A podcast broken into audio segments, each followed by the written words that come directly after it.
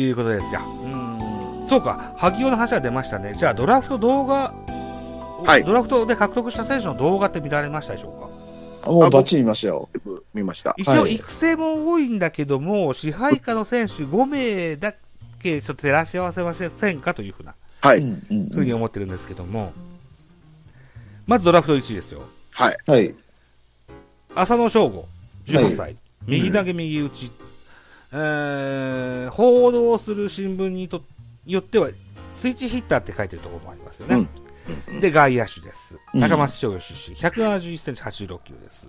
うん担当スカウトは岸さんです。う。うんん。えー高身長ではないがパワーがあり、広角に長打が打てる外野手ですと。えー地型が強く、あ脚力もあり、走攻守の三拍子揃う、大舞台に強く、スター性があり、将来クリーンアップを打てる素材ですと。うんうん周囲に愛される人柄も魅力の一つ、と語ります。背番号51番。うん。えーっと、夏の甲子園では7割打ちました。うんホームラン3本、打点が6。OPS は2400ですよ。うん。三振ゼロと。おー、これもいいですね。ああ、うん世代最強おーバッターと言えると思います。うん。えー、50メートル5.8秒と。これも非常に俊足でございます。そうですねう。ん。うん。えーっと、えー、高校野球なんで金属バットだけども、うん。うん。うん。うん。えー木製に変わっても、あんまりそれに左右されずに、しっかり飛ばせるバッターな印象はを持ちました。うん。ううんん。YouTube を3本ぐらい見たかな。あと、夏の甲子園もしっかり見ましたからね。うんうん。うん。そうですね。うん。で、なんだっけな、熱湯甲子園ではホームランの打ち方の練習をしてたんですよね。なんか特別な練習してたんですよ。ええ。ええ、バットでスピンをかける打ち方の練習なんかっていううんのを。やってたのを見ましたけども。うん。うん。ジャガさんはいかがですか？この、うん、浅野選手。浅野選手ね。はい。まあ、あの、誰やったかな？高橋由伸さんが言ってたんかな？その、うん打ち方が、えっと、金属から木に変わっても全く問題がなく、うん。あの、打てるバッター、打ち方をしていると。うんいうことを言ってたのと、あとまあ、ファーボールをちゃんと取れるというのが、そのボールの見逃し方がもうプロに入っても通用する見逃し方をしてるみたいな話をしてて。そうなんですか。へえ。うんうん。で、まあそういう意味でも、まあこ超高校級っていうのは間違いないとは思うので、ええ。うん。あのーまあ、すものすごい当然期待はしてるんですけど、あの、やっぱり、この歴代のね、うん。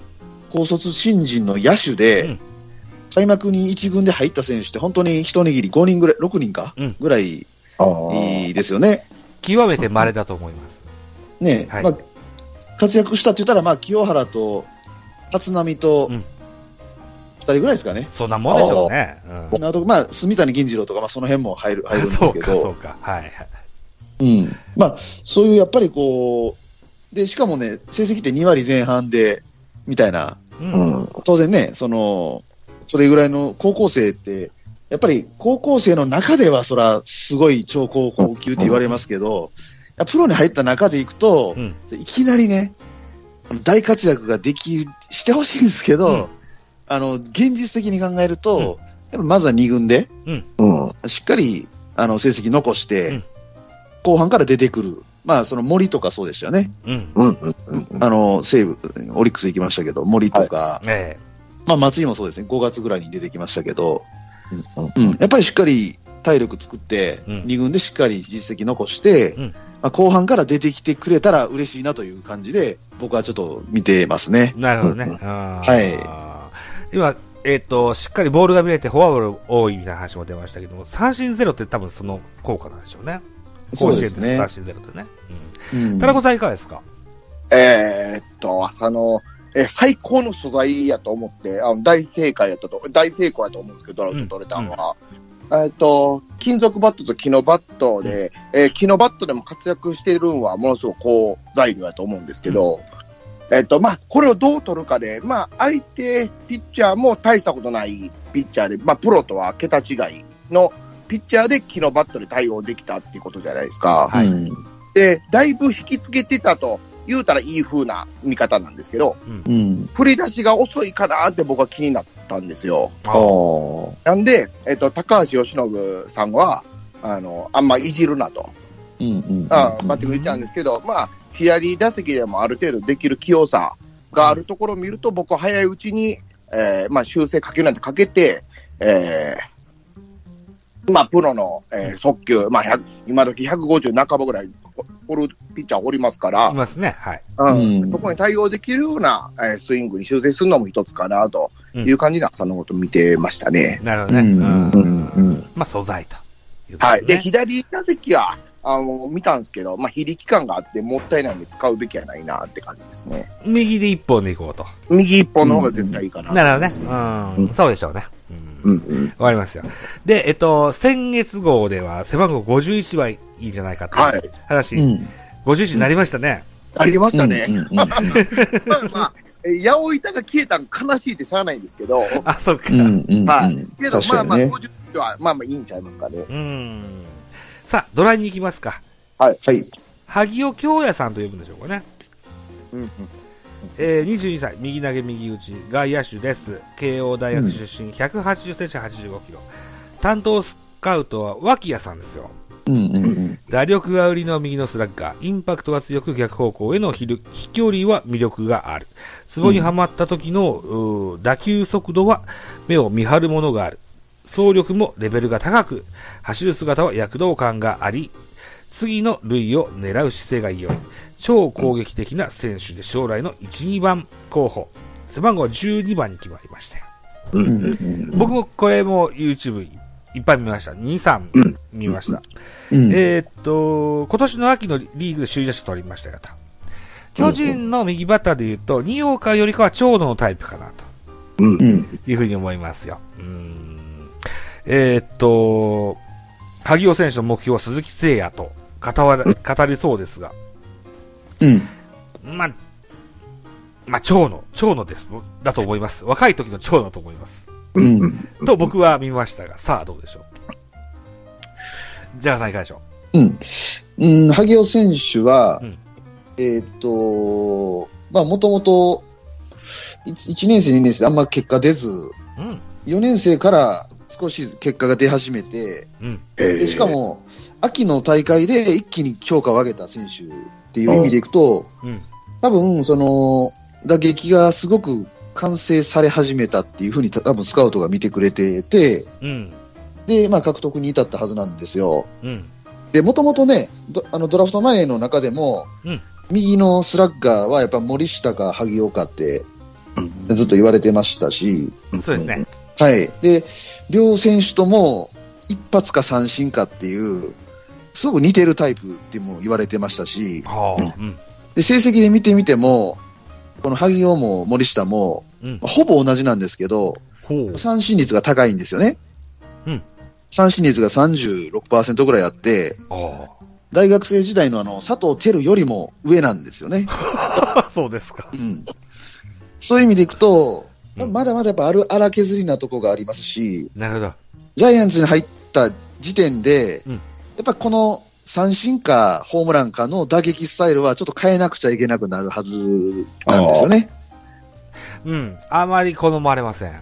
しかも一番バッターというね、今回、あのはい。ーそこを求められてるわけなので、ですね。はいえまあ、そこをし,、ね、しっかりこう、あのースタイルを変えて、ーうん。センターのポジションを取れるかどうか、うん。まあ、そこをね、ちょっと期待してますし、うん。まあ、ただ、すごくね、あのー上り上司の選手なんでいます。能力的に。うん。そういう意味では期待してますね。伸び盛り。まだまだ若い選手。はいはい。ですね。うんはい。田中さんいかがですか？えー、浅野の、あの、まあ、浅野よりも2段階完成されてるような印象で、まあ、似たようなタイプかなと思うんですけど、うん。あの、まあ、守備力は浅野の、浅野？浅野やな。浅野の。評価されてるなってイメージなんですけど、うん。うん、えー、まあ、バッティングの方であの、映像を見ると、最短距離でボール取られてるのは、えー、まあ、完成度高いなと好感を持ててて、なるほどね。まあ、交換、交換ちゃうわ。えー、広角にも打てて変化球の対応も、まあ、大学野球では良さそうかなと。逆方向にも結構と飛ばしてた映像がありました。ねうんえー、まあ、その辺見ても、うんえー、ジャガさんは変える方がって言うとはったんですけど、僕はまだそこ、えー見出せてなくて、なんか今のままでも、えー対応は、えー一軍への対応は早そうかなと思ってました。う。うんんうんうん。えーあと、まあ、うまいこと決まった映像ではなかったんですけど、あバントとかバスターとかもやってたんで、うん。まあ、あのーさ、強打の2番の坂本、えーこの位置を、えー朝、波行がいけたらええなって感じで見てますね。まあ、期待ですね。う。うんん。うん。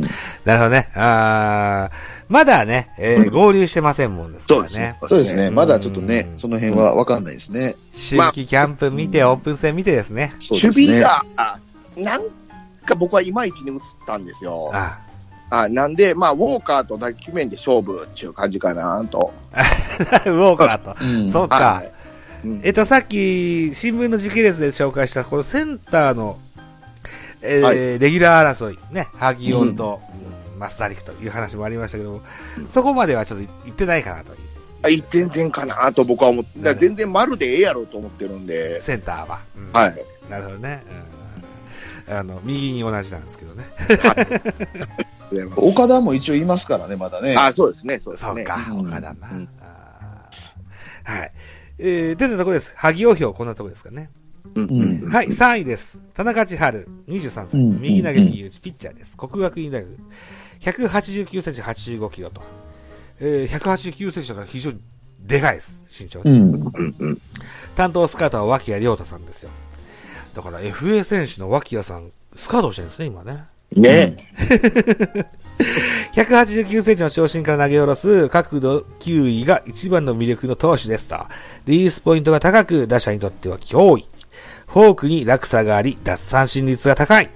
まだ荒削りだが、着実に成長しており、今後の伸びしろにも期待できると。背番号はまだ未定なんですよね。うん。うんうんあ、のーこれは、田中選手が5出てるんじゃなくて、田中選手今、あの、大会中なんですよ。うん。うん。だから契約の席に、あ至ってないですよね、まうんだ。座れてないだけの話なんです。なるほど、なるほど。はい。うんあの、ご安心くださいね、と いうようなことですね。で、僕、映像見ました。田中千春選手ね。うん。えーっと、189センチ。身長高いですよ。でも、ん85キロの割には、ちょっと細身の感覚に移ったんですよね、体がね。もっともっと大きくなると思うんですよ。うん。で、これがしっかりえー大きくなれば、なんか、直近の大阪商業大学、大商大戦では153キロ出たって、うんなんか記事にもなりましたけど、スピードはもっと出そうかなというふうに思います。うん。う。うんん。なんとなくリリーフよりか先発向きかなというふうに思います。うん。あの、ちょっとフォームがやや大きめな印象があって、うんうんランナーした時のピッチングにちょっと課題を残すかなというふうに、あの、クイックがちょっと難しいかなと。うんうん。あの、ちょ、即戦力で使おうとすればですよ。うんうんうん。というような印象を持ちましたよ。うん。はい、これ僕の感想です。えーっと、そうな、うん、今、パッと思い浮かぶ似てる一軍で活躍したピッチャーは、伊能さんです。おー うん。巨人で活躍しとらんからな。映像を見た、見た印象ですよ。うんううん。ん。はい、なんですけど。じゃあ今度田中さんからいきますか。あありがとうござ千春、はい。えーっと、まあ、フォークはだいぶ強みかなとうん思いますし、うん。えーまあ、印象良かったのがそこだけで、うんえーまあ、最速153って見ましたけど、ええ平均が大幅に下がるっていう情報もあって、そうですね。まあ、速球、派としては信頼が薄いかなと。だいたい140の中盤程度でしょうかね。うんうんうん143ぐらいかな。うんうんうん。で、えーまあ、えーさっき伊能の話されましたけど、はい。僕は、あの、まあ、お覚えてあるかわからないですけど、太田龍、大谷はい。はいおるじゃないですか。あれ、うんまあ僕二軍戦見てるんでっていうのはあるんですけど、ええ。と、まあ被ってしまうなという印象で、いい時は、え抜群の投球するんですけど、うんまあ安定感に、まあかけるっていう感じなんで、あんま信用しがたいピッチャーかなと今の時点では思ってますね。なるほど。うん。うんえまあザボさん言われたように体を大きしてどうなっていくかっていうのは楽しみかなっていうところですかね。まだ、うん。あの、肉がつくうん、うん年齢だと思うんで、そうですね、うんそうですね。うん。これが、クリアレンぐらいに負けてくれるといいかもしれない。おまらんですね。うん。いや、思いますけどね。ジャガーさんいかがでしそうですね。僕もこの選手は、ちょっと時間かかるなっていうふうに思ってて、うんで、まあ、いろんなね、あのー専門家の人がそんなことをしきりに言っているのも聞いて、あ、そうなんや言ってます、やっぱり。はい。うん。やっぱりフォークで三振取れるのは魅力なんですけど、うん。まだちょっと時間がかかるんじゃないかっていうふうにも、やっぱ言ってるので、うん。まあ、ちょっと長い目、2、3年見た方がいいなっていうふうに、ちょっと僕も思ってます、この選手は。なるほどね。うん。はい。僕はただやっぱ、、伸びしろとポテンシャルうん。に関しては、ものすごい、あの、伸びしろがあるっていうふうな評価もやっぱ受けてるのうで、んおうん、そういう意味では楽しみな選手でもあるかなとは思いますね。うんそうですね。うん。えっと、さっきね、僕はリリーフよりか先発向きかなと言いましたけども、お二人はどのようでった感じです、先発かリリーフかで言うと。田中さんいかがです？えっと、僕まだどっちとも言えへんぐらい、うん何にも見えてこないっていうのが印象で、どっちとも言えなるほど。ジャガーさんいかがですか、そうですね。もう僕わかんないですけど、うんまあでもね、フォークに、あの、強みがあるので、うんまあもう、リリあの、リリーフの、まあ、そう7回、8回、うん1回でも抑えてくれるような活躍してくれたら嬉しいなと思いますね。なるほどね。あうんー戦力っていうのはそう、そこだけ見るとそうですね。そうですね。で、なんかこう、全力で行く方がいいと思うんですね、こういうタイプのピッチャーって。あー、なるほど。先発でね、ちょっと抑えながら行くよりも、うん。い1回をもう全力で抑えに行く方初が、回からフルスロットルで。はい。なるほど。あ考えたらやっぱりリリーフの方がいいのかなとは思いますけどね。なるほど。153出す力があるわけですからね。そうですね。うんうん確かに確かに。うん。フォークのね、ちょっと大きさがちょっと目立ったんだよね。ああ、でもそれもそうだよな。うん。クイックが上手になればいいんですけどね。あ取れるけど、盗塁もされるっちゃなかなかね。うん。いやあ、当然されてもいいんですけあど、それが平気に思えるメンタリティがあればいいんですよね。うん。さあ、4位いきますか。はい。あ。はい。門脇誠22歳、右投げ左打ち内野手です。創価大学出身、171センチ76キロです。うん。担当スカートは巨人、そしてニューヨークメッツで活躍された柏田さんです。うんうんうん。走攻守を高いレベルでこなす期待のショートストップ。攻撃と守備は一軍クラスの力がある。常に向上心をお持って取り組む姿とチームをまとめるキャプテンシーを合わせ持った貴重な選手。背番号35番に決まりました。うん。うん、えっ、と、創価大学ですよ。東京新大学リーグっていうのがあるんですね。う。うんんで創価大の出身は、えーヤクルトの小川、ソフトバンクの石川、田中正義、それから巨人では、えー萩原哲ですか。うんうんあと、星名ですね。あ、星名ですね。うんなんかですね、えー打撃が向上すれば2020、あ、僕が思ったのは打撃が向上すればいいなというふうに思いました。2021年のリーグでは、リーグで、えーさ首位打者と、それから最多打点を取ってる選手なんですけども、何でしょうね。いわゆるこう、グリップが上がったり下がったりするんですよね。バッティングの時にね。あーあまりいい効果を持たなかったんですよ、バッティングのシーンは。うん。うーん。さーてなーそういった部分で言うと、ほぼ年代が近くてショート守ってる中山ライトの方に部が今のところた高いのかなといった。バッティング面で。うんバッティングも守備もそうですかね。ああ。うん。と僕は個人的にそういう風に映りましたけども。うんうん田中さんいかがでしょうね？えーっと、うんえー肩権力と、えーうん脚力、ここはもうプロでもトップクラスかなって映像を見てたら思いました。うん。えーで、えーバッティングの方は、えージャガーさんが絶賛してあった、絶賛というか、まあいいって言ってあったんで、うん。あの、いいんかなと思いながらも、うん、あの、いいも悪いも分からんかったっていうのは正直なところです。で、えーまあ、何より好印象やったのは、あの、なデーブ塾や言うて、なんか課題を取り組ましとったでしょ、キャンプの時に。はあ、はあはあ、それで、えっ、と、まあ、まだ入団もしてへんのに、えーそれを真似てやってたらしいんですよ、取り組んで。へえ。うん。その目的意識の高さというか、プロ意識、えーみたいなのは、えー今の巨人軍では少な、えー若手ではいないタイプで、頼もしいなという感じで、その辺が、あーめちゃくちゃ好印象でした。なるほど。う。うんん。ジェラさんいかがでしょうね？そうですね。あの、ショートで言うと、うん。今年、まあ、この門脇と、うんあの、アジアのね、田中幹也と、うんうんうん。と天理の友杉って言いましたよね。はいはいはい。まあ、このあたりがショートとしては注目されてた中で、え田中幹也残っっていたのに、門脇に行ったのが、ええ。あの、なんか、なんかこのやっぱ打打力を求めるジャイアンツのカラーだなというふうにちょっと僕も思ってたんですよ。ううんん。守備だけで見たら絶対田中幹也でしたし、うん。あうん、あのーその辺がね、やっぱりこう、この門脇のバッティングをやっぱ勝ってるんだなというふうに感じましたね。うん。うん。まあだから難しいですよね。井端さんは、なんかあのーやっぱ内野は守備から入れと。うん。はい。バッティングは後からで構わないんで、まず守備を見なさいみたいなことで言ってたんで、ちょっと YouTube ですか？そうです、そうです。へえ、そうですか。うん門脇の評価がちょっと低かったんですね。うんううん友杉とか、やっぱり田中幹也の方が評価高かった。まあそこで、まあね、門脇に行ったのが、やっぱり、この門脇のそのセンスのところとか、うん。やっぱりなんかこのバッティングにかけるところがあるんだろうなという意味でいくと、まあちょっと期待してしまうなというふうな感じですね。なるほどね。守田中備もやってたん幹也選。手は。う。うん守備力あんまりいいですか？ジャガーさんのイメージとしては。いや、あの、この、ピッチャーもやってたんで、はい。肩がものすごいいいんですよね。パターンめっちゃいいなと思いましたね。う。うん。うんん。なので、まあ、守備も、もちろんいいんですけど、うんバッティングに期待です。そうです、そうです。まあ、打撃はちょっと注目ですよ。ですねあ。のこれ、打てうんりゃ勝てますからね。そうですね。